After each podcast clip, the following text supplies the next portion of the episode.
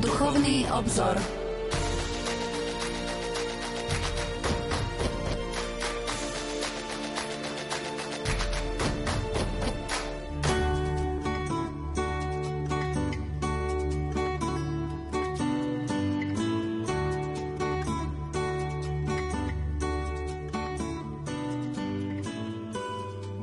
Modlitba k svetému Jozefovi. Svetý Jozef, buď nám otcom, v srdci svojom vždy milosnom, daj miestečko prozbám našim, ochraňuj náš časom každý. Vypros milosť domu nášmu, stálu svornosť v dobu každú, by sme v láske a pokoji Bohu vždycky verní boli. By nás tu vždyčnosť dobila, k nebu viedla každá chvíľa, to je dnes tu prozba naša, čo sa k tebe vrúcne vznáša. Medzi nami tu ostávaj, vtedy bude vždy u nás raj. Kľúče domu k tebe dáme, stoj pri nášho domu bráne. Ochraňuj vždy starostlivo, čo by duši uškodilo. Skrývaj našich milých i nás, v srdci pána po každý čas, nech žijeme v kraji zemskom, jak ty v dome Nazareckom, by sme ťa väčšine chválili a s tebou v nebi prebývali. Amen. Milí poslucháči, začína sa pravidelná autorková relácia Duchovný obzor. Mesiac december je mesiacom adventu a Vianoc, ku ktorým svätý Jozef neodmysliteľne patrí. Veď pán Ježiš sa narodil v Betleheme, v meste, z ktorého pochádzal Jozefov dom a rodina. Jozef stojí pri Márinom boku ako ochranca malého Ježiša i jeho matky Márie. V jasličkách, ktoré nám v našich domácnostiach a chrámoch pripomínajú, udalosť narodenia je zvyčajne zobrazený s palicou v ruke alebo v nej drží lampáš. Toto vyobrazenie nám hovorí, že je strážcom, ktorý neúnavne chráni svoju rodinu. Toto robí svätý Jozef dodnes. Ako vtedy v Betleheme ochraňoval Máriu a Ježiša, tak dnes ochraňuje nás, mňa i teba, naše rodiny, našu vlast i celú církev.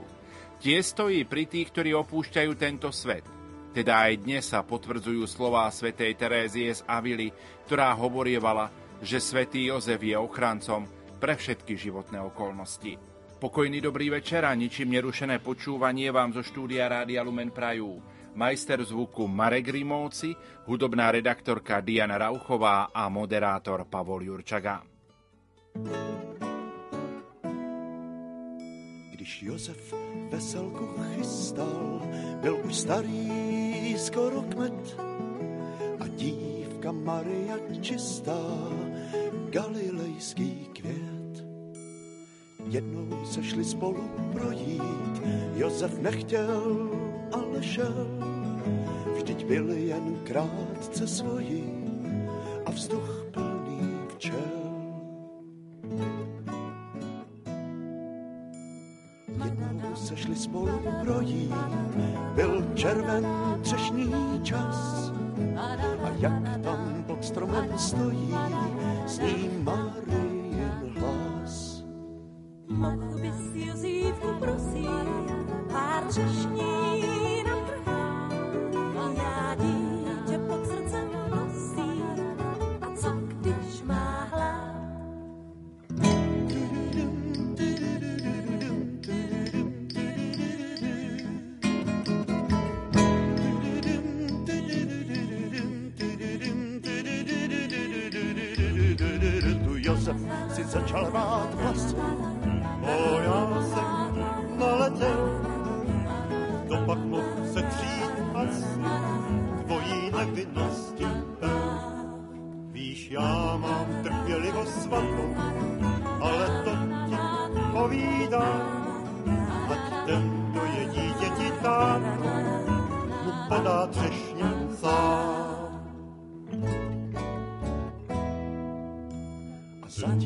co Josef tu pěsní, náhle dětský hlásek slyš.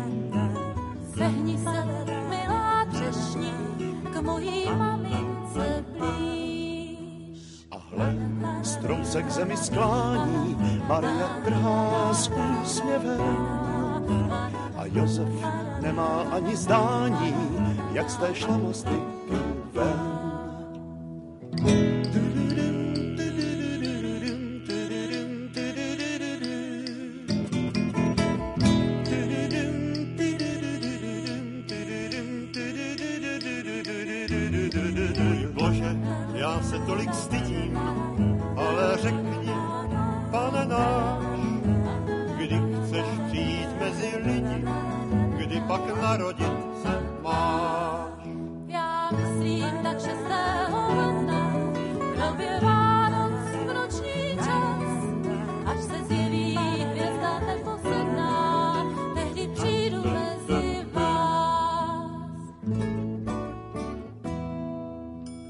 skáčou jako hříbě, ale když se snese smích, lidé zpívají si příběh o těch třech a o třešních. Da-da-dam, da-da-da-da-dam, da-da-dam,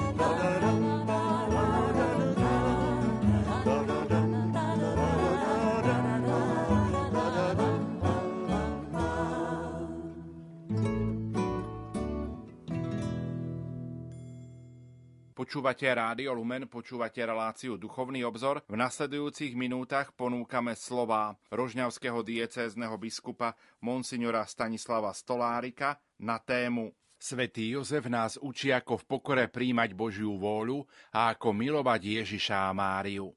Keď prišiel čas, plnosť času, aby napravil nešťastie, aké ľudstvo zvolalo samo na seba, Boh znova potvrdil, že nie je dobré, aby panna, ktorá má počať vykupiteľa, bola sama, bez opory a pomoci. Jozef bol ovocím veľkého Božieho plánu.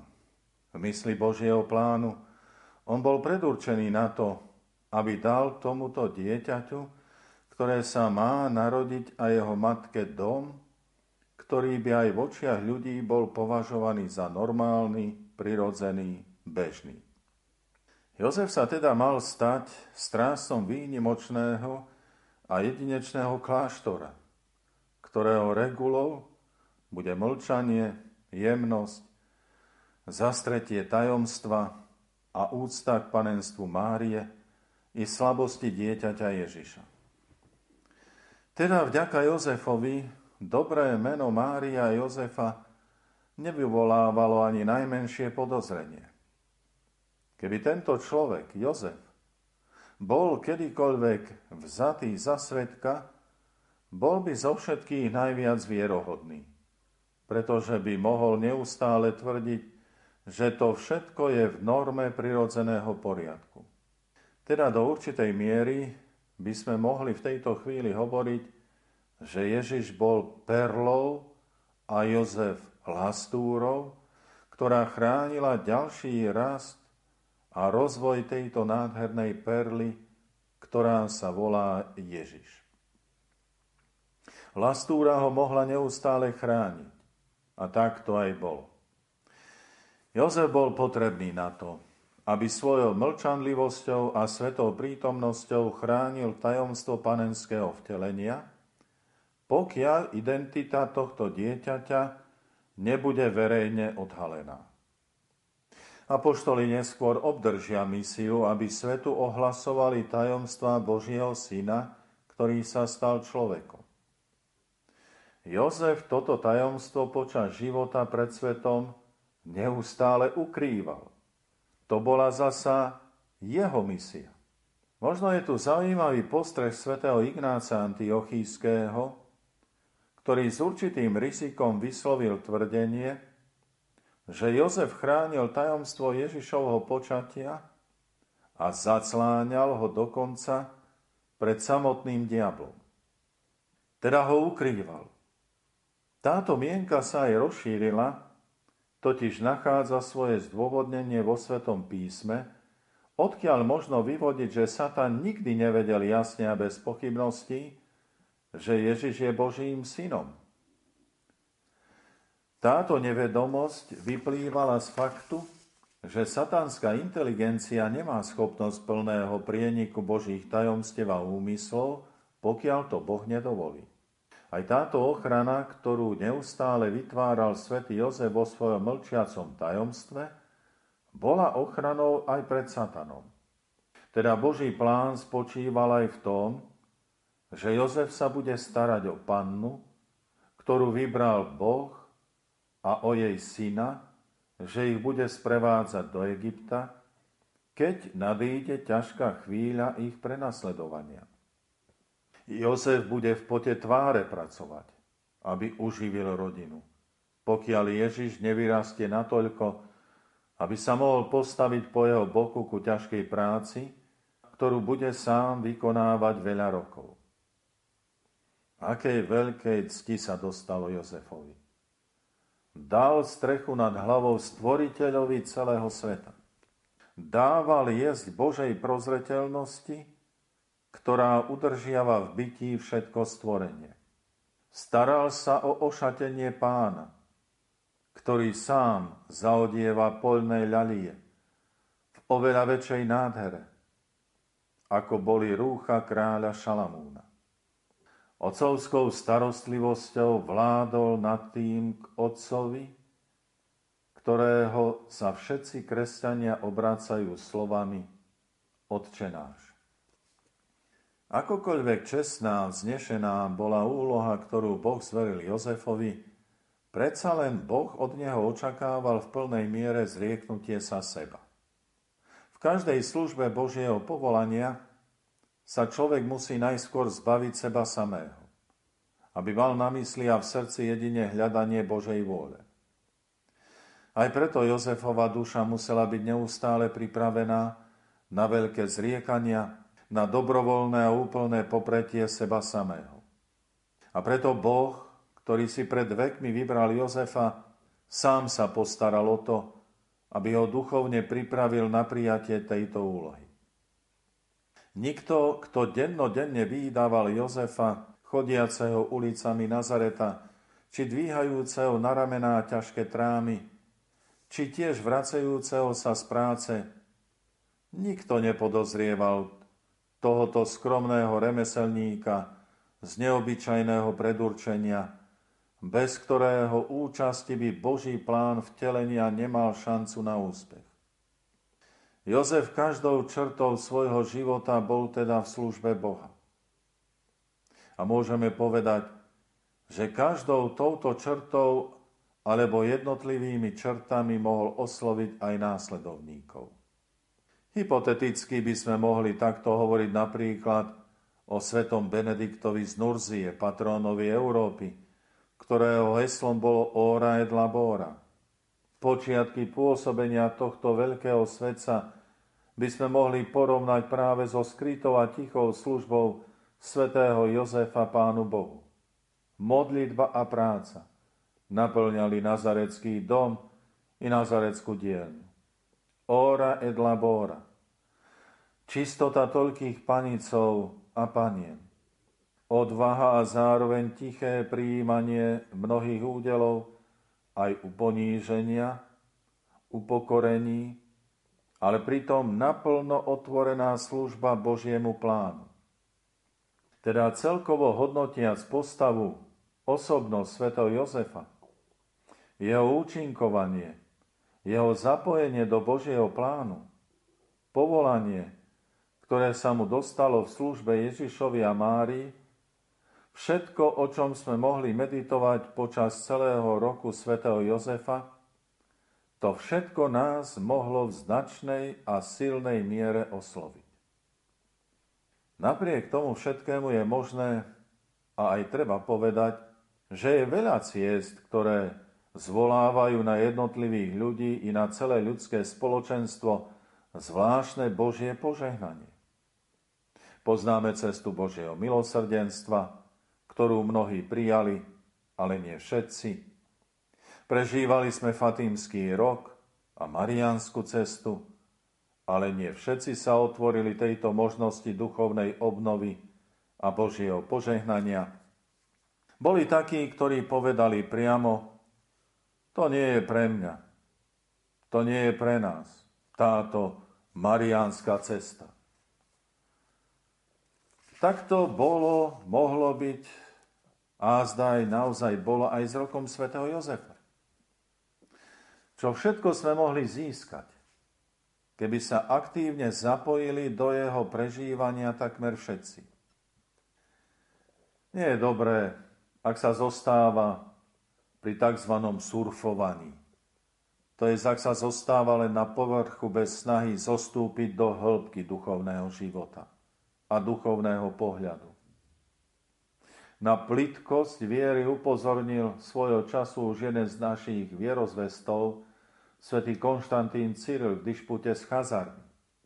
Tak môžeme rozumieť i varovné slova svätého otca Františka, ktoré opakovane vystríhajú pred rýchlymi riešeniami, ktoré vo svojej zbrklosti bývajú často veľmi škodlivé. Ako potom rodič, kňaz, vychovávateľ, ktorý sám len surfuje na vlnách života, duchovného života. A to len tak povrchne. Ako seba jemu zverených znaviguje na hlbinu. Preto musí najskôr neustále zaťahovať na hlbinu osvedčených a pevných podloží duchovného života. On sám. Hlboký a pevný základ života viery a otvorenia sa pred Bohom bol u svätého Jozefa nespochybniteľný. Preto bol tak vynikajúco pripravený na pánové výzvy, ktoré pán adresuje v obmenách každému z nás aj dnes. Zachytíme ich a zrealizujeme len vtedy, keď budeme nasledovať príklad svätého Jozefa prežívaním osobného a intenzívneho duchovného života. Existujú osvedčené cesty duchovnej hĺbky, aj skrze ľudové prejavy zbožnosti, na ktorých vyrástli generácie veriacich a veľkí svetci. Asi neexistuje svetec, ktorý by nenasával silu duchovného života z mariánskej úcty. Tí istí svetci zároveň, priamo alebo nepriamo, čerpali svoju duchovnú silu aj z úcty k svetému Jozefovi. Aj novodobé hnutia, ktoré majú svoj pôvod nie v náhlom splanutí, ale v Božom duchu, prijímajú za prirodzenú súčasť svojej špirituality samozrejme Eucharistiu, Mariánsku úctu, ale sa ukazuje, že stále viac budú stavať aj na úcte k svetému Jozefovi. A priorné odmietanie osvedčených pilierov duchovnosti ako by chcelo predznamenať zánik zdanlivo účinných akcií, prúdov.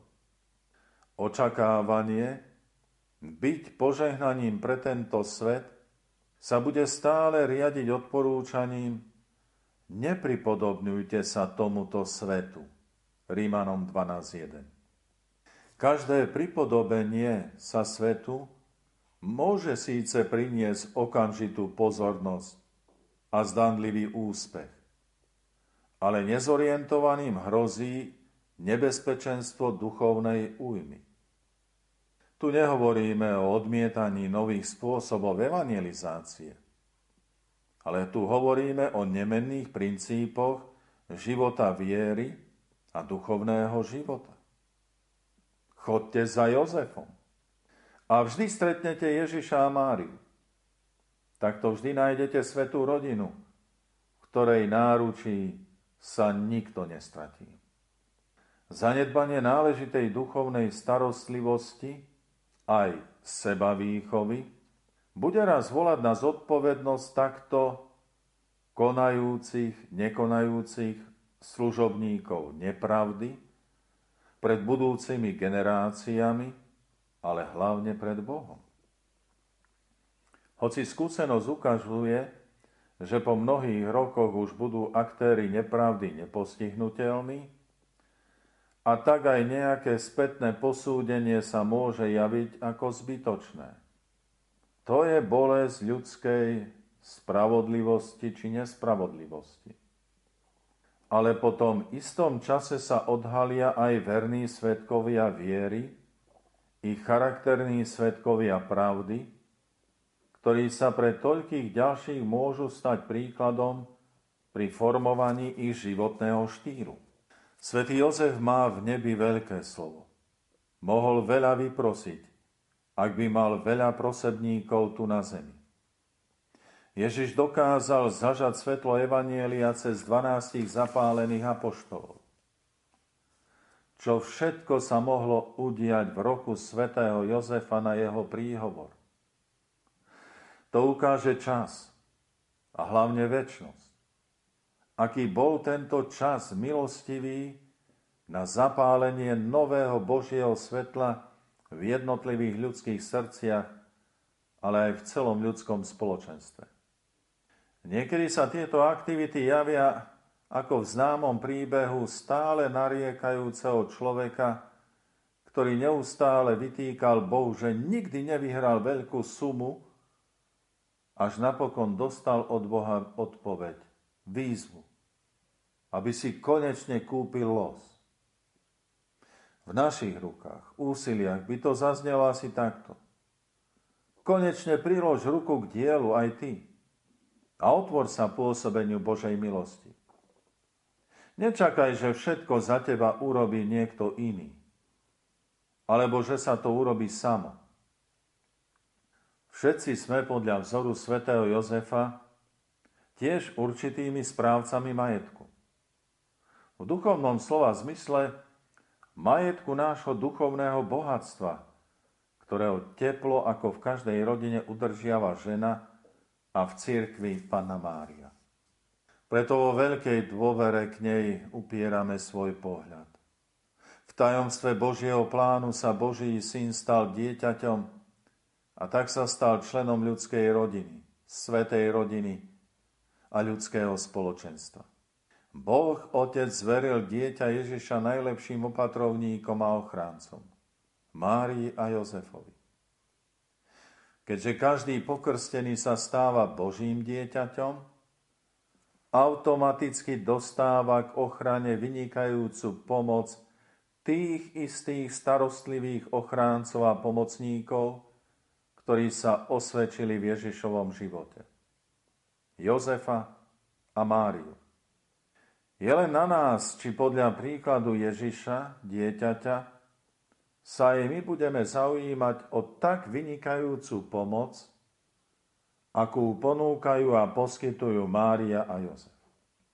Sme Božie deti v bezpečnej ochrane Márie a Jozefa. Pamätajme na to a buďme za to vďační. Ježiš nemá šancu niečo odmietnúť, čo bude pre dobro nášho duchovného života – keď mu naše prozby predložia Mária a Jozef. Ale týmto príbeh, ktorý nás motivuje k tomu, aby sme sa nechali viesť za ruku svätým Jozefom, nekončí. Je to ešte útek do Egypta, ktorý tiež treba absolvovať. Do Betléma sa vybral Jozef s Máriou podľa rozhodnutia svetskej moci. Ale aj to bolo v Božom pláne, veď Ježiš sa podľa proroctva mal narodiť v Betleheme. Do Egypta uteká z Božieho poverenia, odovzdaného mu znova vo sne a má utiec pred hrozivou mašinériou svetskej moci.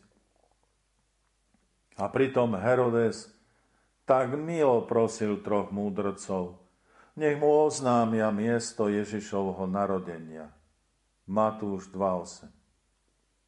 Ako veľmi aj v takých chvíľach treba nasledovať Jozefov príklad, ktorý aj teraz poslúchol Boha a utekal do bezpečia Egypta pred ľudskou falošnosťou, zákernosťou a smrťou. Nebola to jednoduchá cesta. Nepohodlné cesty, striedanie domov, ak nejaké vôbec našli kvôli nocľahu, v noci zima, cez deň horúčava, nebezpečenstvo hroziace od zvierat i od ľudí. Týchto ciest sa obávali aj tvrdí rímsky vojaci. A predsa sú chvíle, keď aj takúto cestu úniku a zároveň ohrozenia je treba prijať a absolvovať pre osobnú záchranu aj pre záchranu svojich drahých. Veď len zvážme, že podľa Herodesovho príkladu úlisnosti, koľky aj dnes sa nám vysmievajú priamo do očí a hovoria s milou tvárou. Aký prežidok je tradičné manželstvo? Akým prežitkom je manželská vernosť, nerozlučiteľnosť? Ako nám nahovárajú s úsmevom, že zákon dovoluje zabíjať počatého človeka. V niektorých krajinách sú už zákony, ktoré dovolujú zabíjať aj chorých ľudí. Ďalšie nahovárané klamstvá nám znova pripomínajú, ako je možné šľapať aj iné prirodzené hodnoty. A my týmto ľuďom, ktorí nám to všetko hovoria s milou tvárou, a priamo do očí, my im veríme, pritakávame, počúvame ich viac ako Boha, volíme ich a ideme za nimi. Najhoršie je, že deti, mladí ľudia sú odkázaní na takéto mienky, akým nie je podaná pravda o živote a Božom aj prirodzenom zákone naozaj v pravde. Čo si poniesie mladá generácia oklamaná úlisnými mienkami? Ako bude vychovávať ďalšiu generáciu? Ale potom koho voliť? Aj tu musíme v modlitbe prosiť pána, aby nám daroval charakterných Jozefov verejného života, ktorí nebudú veľa rozprávať, ale keď to bude potrebné, tak budú aj hovoriť no predovšetkým budú odvážne hájiť princípy prirodzeného zákona. Našou úlohou je nielen prosiť o Jozefov v politickom živote, ale ich aj naďalej podporovať a stáť pri nich, aby sa im z dosiahnutých výšok možno nezakrútila hlava, ale zvlášť preto, aby podporovaní našimi modlitbami dokázali obstáť v takých tlakoch, ktoré na danom mieste nutne budú prežívať. Aj tu môžeme hovoriť o svetkoch podľa Jozefovho charakteru, spravodlivosti a čestnosti. Možno práve v tomto dostávame odpoveď na otázku o zmysle ľudskej rehabilitácie po rokoch alebo až po smrti. Takto chápaná rehabilitácia zvykne z ľudského hľadiska potvrdiť nových svetkov pravdy a z Božieho hľadiska svetcov. Ak chceme aj v tomto geste, môžeme rozpoznať Jozefovú črtu. Ako svätý Jozef bol počas svojho života v tieni Ježiša a Márie a neskôr bol v dejinách cirkvi dlho zabudnutý, za posledných 150 rokov sa oveľa intenzívnejšie posúva do centra života cirkvi. A ak sa aj obávame zabudnutia v ľudskej pamäti, Božej pamäti sa to stať nemôže. Práve súd po smrti, na ktorý treba zvlášť pamätať, ako na povzbudzujúci motív. Keď ľudská spravodlivosť či nespravodlivosť výťazí nad skutkami lásky a pravdy, ako sa to napríklad dialo aj pri zabíjaní nevinných detí v Betleheme, či pri Ježišovom ukrižovaní na Golgote, ako aj pri ďalších nespravodlivostiach v dejinách ľudstva. Za príklady, na ktoré sa nemôže zabudnúť, môžeme považovať mučeníkov a vyznávačov z nedávneho obdobia komunistického režimu. Vtedy torturovaní, súdení i neodsúdení, prenasledovaní, väznení i likvidovaní biskupy, kňazi, zasvetené osoby – veriaci mnohí statoční svetkovia pravdy, ktorí tak konali na základe slobody svedomia, sú dnes oficiálne rehabilitovaní.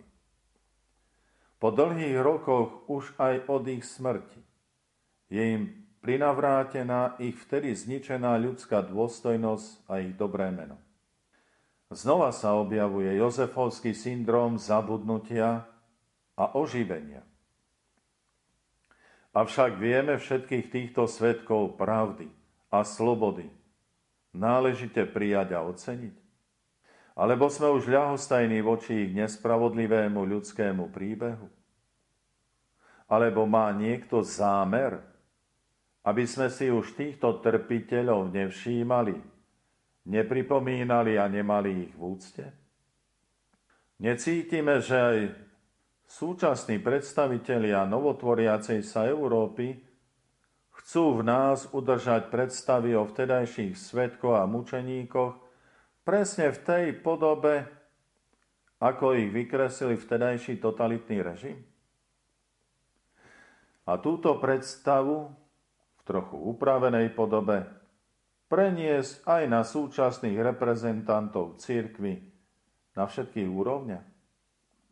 Obnovenie úcty k svetému Jozefovi môže naštartovať v nás aj úctu a vďačnosť voči mučeníkom a svetkom viery nie tak dávneho času.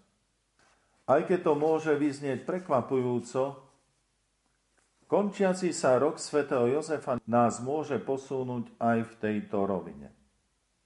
Ako sme sa usilovali lepšie spoznať význam svätého Jozefa v živote našej viery, môžeme v sebe rozhojniť ešte väčšiu vďaku pánovi za všetkých v našom národe, ktorí svedectvom a utrpením udržiavali plameň fakle našej viery, ktorý môžeme držať v rukách aj v tomto čase.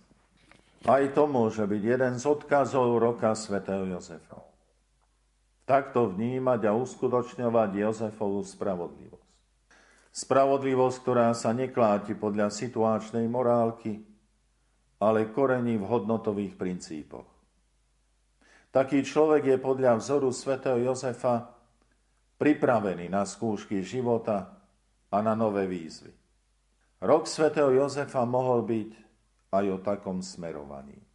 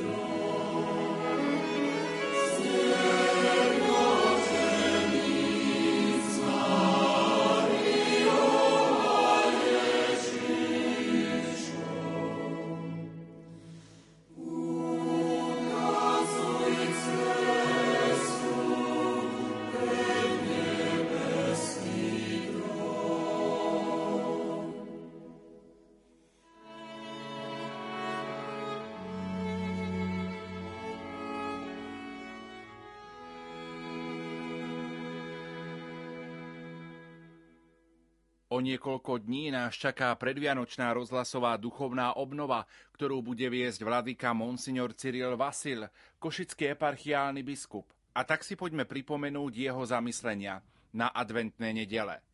Tu je jeho zamyslenie na prvú adventnú nedelu. Plynutie času je fenomén, ktorý si nemôžeme nevšímať a ktorý nás naplňa zmesou protichodných pocitov, odzrkadľujúcich náš stav. Na jednej strane je to, najmä pre mladých, prísľub a očakávanie. Mladý človek sa teší na budúcnosť.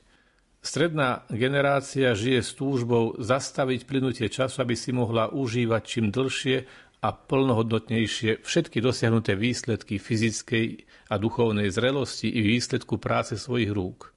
U starších sa vnímanie plynutia času spája skôr s nostalgiou za minulosťou a tak trochu smutnou, i keď možno nevyslovenou, obavou z blížiaceho sa konca. Celý život človeka teda sprevádzajú otázky.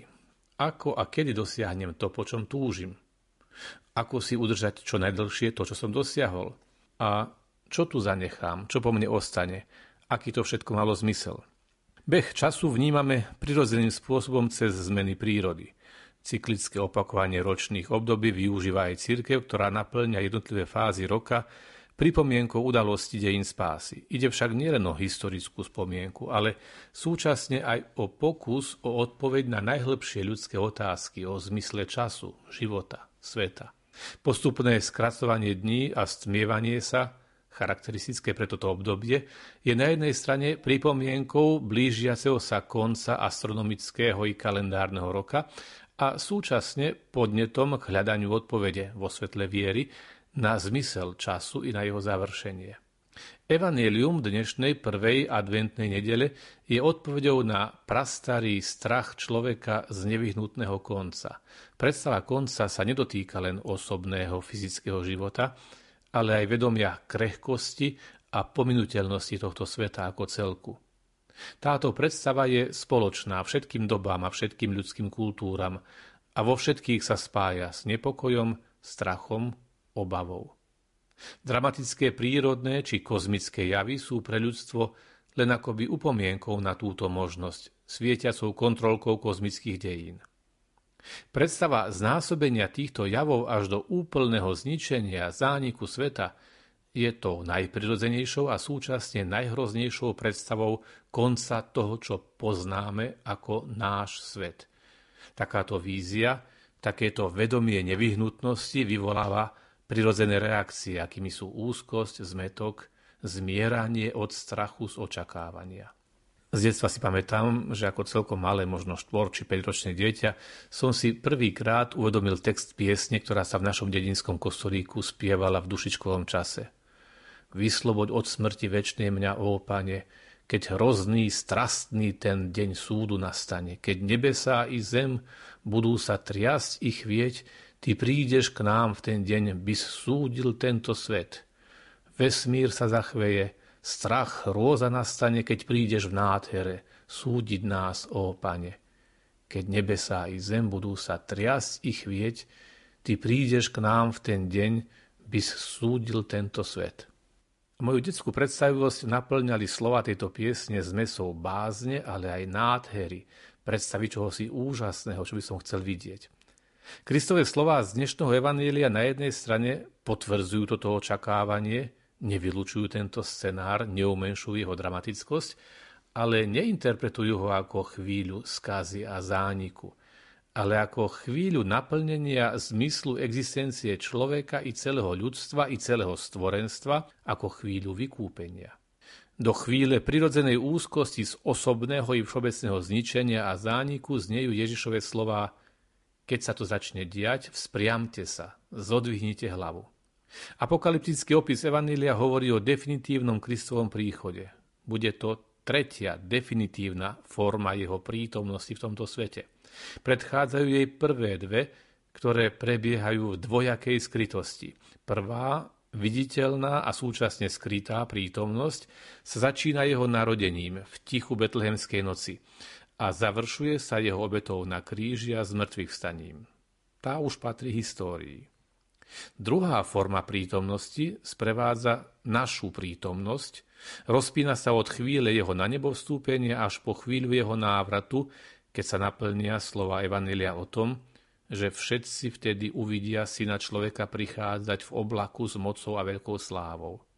Toto obdobie prežívame v spájaní sa s Kristom tajomným spôsobom v našom živote, vo všetkých jeho fázach, vo všetkých životných situáciách, ale aj s prítomňovaním jeho posolstva a jeho tajomnej prítomnosti vo svete. A tak tam môžeme povedať, že ak je minulosť zjavenia zdrojom našej viery v Krista, budúcnosť je naplnená nádejou na definitívne a všeobecné stretnutie s ním pri jeho druhom a slávnom príchode, či pri osobnom stretnutí sa s ním vo chvíli nášho fyzického konca, tak náš prítomný život s Kristom má byť poznačený uskutočňovaním lásky, ktorá je najhlbším prejavom jeho prítomnosti v nás, v našom živote a cez nás vo svete. K pripomenutiu si a k uskutočňovaniu tohto nikdy nekončiaceho poslania sme vyzývaní aj v dnešnú prvú adventnú nedeľu. Tak to sa prihovorilo našim poslucháčom na druhú adventnú nedeľu. Žijeme v roku 2021 v treťom tisícročí. A na tomto vyhlásení sa nám nezdá nič pozoruhodné alebo výnimočné a pritom to je niečo výnimočné a obdivuhodné. Uvedomíme si to až vtedy, keď si položíme jednoduchú otázku. V roku 2021 v treťom tisícročí od čoho? Odpoveď je jednoduchá. Dnes počítame roky v dohodnutom systéme, odvodzujúcom počet rokov od roku Kristovho narodenia. Za socializmu sme to síce museli hovoriť, že je to rok nášho letopočtu, aby sme sa tak vyhli zmienke o Kristovi, ale aj tak každý inteligentnejší človek vedel, o čom je reč.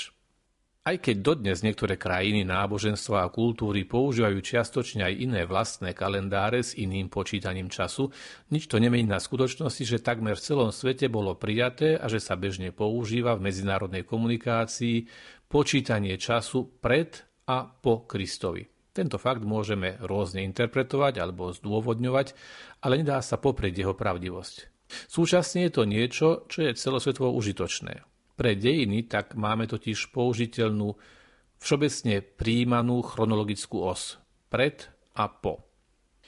Niečo, čo považujeme za samozrejme, však kedysi takto samozrejmým nebolo. Preto mnohé kultúry sa rôznym spôsobom namáhali, ako počítať čas ako zaraďovať jednotlivé udalosti. Doba panovania jednotlivých kráľov, teda ak sa nestredali príliš rýchlo, bola čiastkovou pomôckou, ale kto by sa staral o nejakých cudzích kráľov? Každý teda počítal podľa svojho panovníka. S týmto problémom sa potýkal aj evangelista Lukáš. On sám podľa tradície pochádzal z prostredia, ktoré bolo grécko-semické a aj preto vidíme, že pre určenie času Jánovho vystúpenia na púšti uvádza ako roky vlády rímskeho cisára, ale aj vládu jeho úradníkov, ďalej miestnych vládcov a nakoniec aj jeruzalemských veľkňazov. Všetky tieto úvahy nie sú ale samoučelné ani nemajú slúžiť na prezentovanie vedomostí o jednotlivých kalendárnych systémoch. Čo nám hovoria po duchovnej stránke? To, že Boh sa vo svojom synovi Ježišovi Kristovi stáva účastníkom konkrétnych ľudských dejín. Že jeho vtelenie i začiatok jeho verejného účinkovania nepatria do kategórie akýchsi archetypálnych náboženských mýtov, časovo nedefinovateľných či mimočasových v ich symbolickom význame, ale že sú presne časovo definované. Existuje niečo pred a niečo po. A to, čo je po, je úplne odlišné od toho, čo bolo pred. A nejde tu len o prázdne filozofovanie alebo slovíčkárenie. Kristovým príchodom dostali dejiny zmysel, novú kvalitu, jasné smerovanie, smerovanie k ich završeniu. Aký je odteraz zmysel ľudských dejín a súčasne aj zmysel života každého jednotlivca? Pripravte cestu pánovi, vyrovnajte mu chodníky. Každá dolina sa vyplní a každý vrch a kopec zníži. Čo je krivé, bude priame a čo je hrboľaté, bude cestou hladkou a každé telo uvidí Božiu spásu. Hrboľaté a nerovné cesty. V rímskom impériu bola stavba a údržba ciest jednou zo spoločenských a vojenských priorít. Sieť ciest garantovala presun tovaru, vojska, fungovanie administrácie. Aj po 2000 rokoch sú mnohé rímske cesty základom súčasnej cestnej siete a niekde na nich dodnes nerušene prebieha moderná premávka. Obraz, ktorý použil evangelista Lukáš, bol teda zrozumiteľný jeho súčasníkom a je zrozumiteľný aj dnes. Dokonca aj na Slovensku, ktoré už celé generácie napríklad čaká na dokončenie aspoň jednej diálnice, ktorá by spájala Košice s Bratislavou a išla by cez naše územie a nie cez Budapešť. Moji starí rodičia mi rozprávali o časoch, keď existovala štátna funkcia cestára, keď ešte cesty neboli asfaltované. Cestár bol človek, ktorý mal vymedzený úsek cesty, pravidelne ho kontroloval. Z privezených kameňov pripravoval drvením štrk rôzne hrúbky, chodil a zasýpával prípadné jamy, vyrovnával spád cesty, odstraňoval prekážky, staral sa o ovocné stromy, ktoré boli vysadené popri cestách, ako tieň i občerstvenie preputujúcich. Bola to namáhavá práca, ale súčasne mimoriadne dôležitá. Od svedomitosti cestára záležalo, či sa ľudia dostanú pohodlne do mesta, na pole, na trh. Bola to práca, ktorú si je vykonávateľ vážil, patrila totiž k istej forme stabilnej štátnej služby. Nerád by o ňu bol nejakou nesvedomitosťou prišiel. Boží hlas znie k nám aj dnes. Opäť a každý z nás je znova pozvaný k tomu, aby si našiel chvíľu na pokojné zamyslenie a pohľad do svojho vnútra, do svojho života. Čo je v ňom pokrivené? Čo sú hrbole mojej duše, môjho osobného života? Ktoré sú stúpania, ktoré ma brzdia? Kedy začnem opravovať výtelky na mojej ceste? Aj dnes, teda 5. decembra v roku 2021 od vtelenia Božieho Syna, začias amerického prezidenta Bidena, ruského prezidenta Putina a začias pápeža Františka, opäť aj v končiacom sa druhom roku covidovej pandémie tak ako už takmer 2000 rokov, znejú ku mne slová proroka. Chceš, aby tvoje telo uvidelo Božiu spásu? Začni pripravovať cestu pánovi do svojho života. Vyrovnaj, čo je v ňom krivé, vyhľať to, čo je hrboľaté. A tu je jeho zamyslenie na tretiu adventnú nedelu. No tak mi teda povedz, čo mám robiť. Koľkokrát už zaznela táto veta v rodinných hádkach, či už medzi partnermi alebo medzi deťmi a rodičmi. Niekedy sú tieto slová prednesené so zlosťou. Čo mám urobiť, aby si už bol konečne spokojný, spokojná? Aby som si potom, keď to urobím, už mohol robiť to, čo ja chcem. Nie vždy však musia tieto slová znamenať prehlbenie konfliktu, práve naopak. Niekedy sú trochu frustrovanou, ale súčasne aj úprimnou výzvou k dialógu, znakom túžby po zmierení, po kompromise. Častokrát ale aj odpoveď na takúto výzvu, ak sa zameria iba na nejaký povrchný aspekt, na urobenie niečoho, nevyrieši problém sám v sebe. No dobre, tak vyniesiem smeti. No dobre, tak stíšim repráky. No dobre, tak idem povysávať.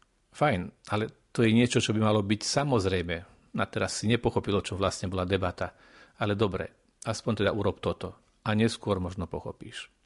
A trochu podobne si môžeme predstaviť aj scény opisované v dnešnom evaníliu. Ján Krstiteľ, prorok, mravokárca, je vnímaný ako skutočný obraz reformátora, Božieho posla, ktorého Izrael celým srdcom očakáva. Prichádzajú za ním reprezentanti všetkých stavov, a to nielen dobromyselní ľudia, hľadajúci duchovné povzbudenie a vedenie, ale aj tí, o ktorých by nikto nečakal, že budú mať záujem o kázanie tohto búrlivého horlivca.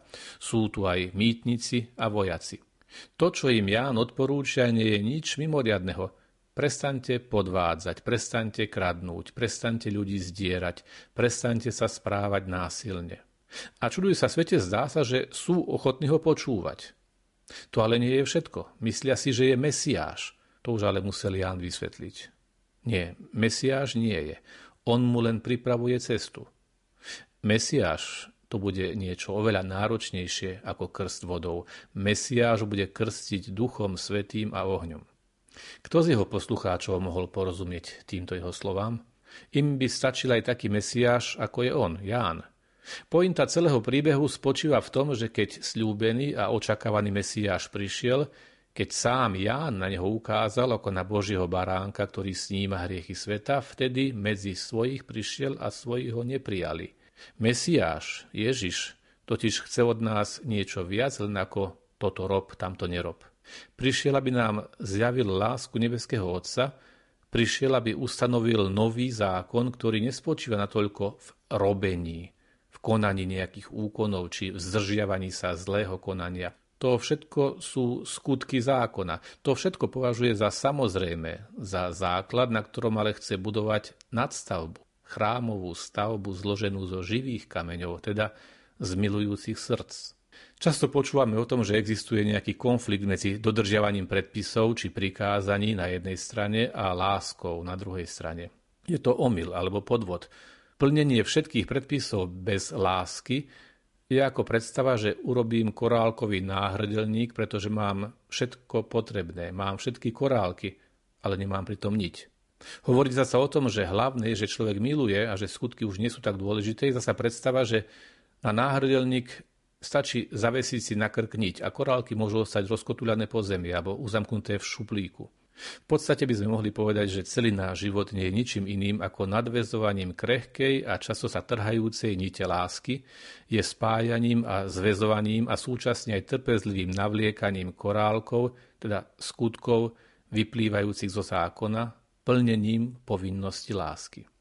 Keby sme sa vrátili k úvodnému obrazu, tak by sme mohli povedať aj to, že v rodinnej situácii môže byť niekedy odpovedou na otázku, no tak mi povedz, čo mám robiť, aj takáto odpoveď. Nepýtaj sa ma, čo máš robiť, ako by si bol v tejto domácnosti zamestnancom či náhodne okolidúcim pomocníkom. Zober za ňu zodpovednosť spoločne so mnou. Všimni si, čo potrebuje. Nevidíš, že treba vyniesť kôž, že treba povysávať. Cíť sa v tejto domácnosti ako v dome, ktorý spoločne obývaš s niekým, koho miluješ a kto miluje teba. Žiadna domácnosť predsa nemôže normálne fungovať len na sérii taxatívnych príkazov a dovolení a plnení úloh, pretože boli niekým nariadené. V takejto domácnosti by sa nikto necítil dobre a každá chvíľa by bola len napätým očakávaním ďalšieho konfliktu. V domácnosti, v rodine si pomáhame, vychádzame v ústrety, nerobíme niečo, o čom vieme, že druhému prekáža, všímame si čím by sme mu mohli pomôcť a tak ďalej. A robíme tak so samozrejmosťou, s úsmevom, s láskou a nie s kyslou tvárou, s nechuteným brúčaním a plieskajúcimi dverami. Možno nie vždy sa všetko podarí, možno sa nie vždy všetko hneď dovtípim, Možno je dobre nepovažovať všetko za samozrejme a práve preto existujú aj slova ako prepáč, prosím a ďakujem.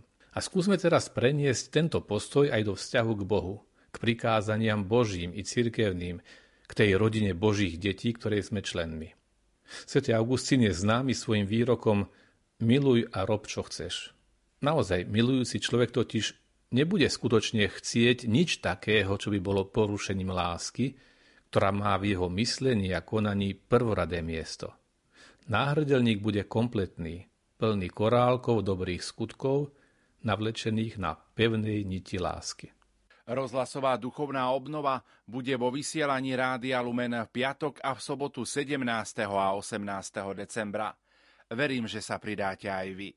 Toľko naša dnešná relácia Duchovný obzor. Za pozornosť vám tejto chvíli ďakujú majster zvuku Marek Rimovci, hudobná redaktorka Diana Rauchová a moderátor Pavol Jurčaga. Do počutia.